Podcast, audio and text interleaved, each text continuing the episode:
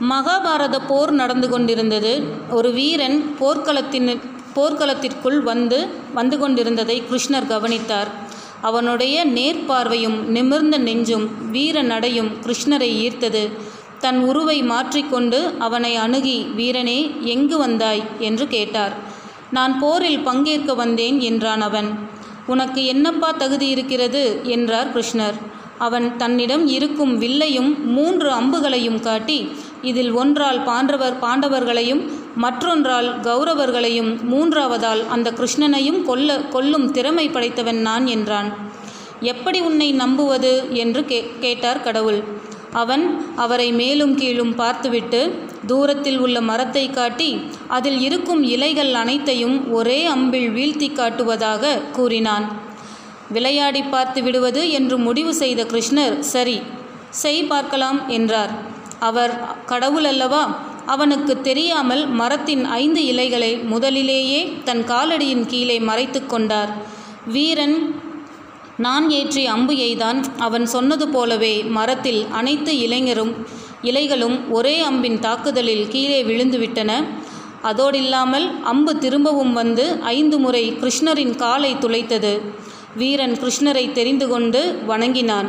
கிருஷ்ணரும் அவனது திறமையை பாராட்டினார். சரி யாருக்காக போராடப் போவதாக உத்தேசம்? என்று கிருஷ்ணர் கேட்டார். வீரன் என் திறமைக்கு சவாலாக நான் எப்போதும் தோற்கும் கட்சிக்கு ஆதரவாகவே போரிடுவேன் என்றான். இவன் போரிட்டால் இவன் பக்கம் உள்ள கட்சி ஜெயிக்க ஆரம்பிக்கும். உடனே இவன் எதிர்க்கட்சிக்கு போய்விடுவான்.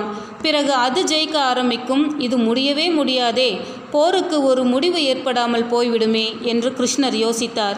வீரனே எனக்கு ஒரு உதவி உன்னிடம் இருந்து ஆக வேண்டியிருக்கிறது என்று அவனிடம் சொன்னார். அவனும் செய்ய காத்திருப்பதாக தலை வணங்கினான் இந்த போரின் முடிவை பாதிக்கும் சக்தியுள்ள ஒருவன் இருக்கிறான்.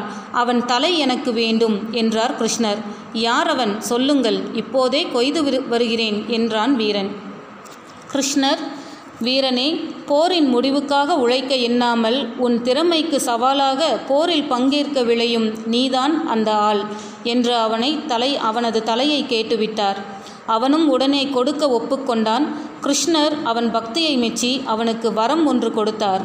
அவன் தான் இறந்தாலும் மகாபாரத போரை தன் கண்களால் பார்க்க வேண்டும் என்று வரம் கேட்டான். வரத்தை அருளிவிட்டு தலையை வாங்கி கொண்டார் கிருஷ்ணர். எந்த பக்கமும் சாயாமல் மதில் மேல் பூனையாக சுயநல சிந்தனையுடன் இருப்பவர்கள் எவ்வளவு திறமை இருந்தாலும் காரியத்திற்கு உதவ மாட்டார்கள். குடும்பத்திலும் சரி அலுவலகத்திலும் சரி மனித உறவுகளில் விரிசல்கள் ஏற்படாமல் இருக்கவும் ஏற்பட்ட விரிசல்கள் மேலும் பெரிதாகாமலும் இருக்க நானே பெரியவன் நானே சிறந்தவன் என்ற அகந்தையை விடுங்கள். எந்த விஷயத்தையும் பிரச்சனையையும் நாசுக்காக கையாளுங்கள் விட்டு கொடுங்கள். புன்முறுவல் காட்டவும் சிற்சில அன்பு சொற்களை சொல்லவும் கூட நேரம் இல்லாதது போல் நடந்து கொள்ளாதீர்கள். பிரச்சனைகள் ஏற்படும்போது அடுத்தவர் முதலில் இறங்கி வர வேண்டும் என்று காத்திருக்காமல் நீங்களே பேச்சை துவங்கு துவங்க முன்வாருங்கள். இவற்றை கடைபிடியுங்கள். வாழ்க்கை அதிரடிதான்.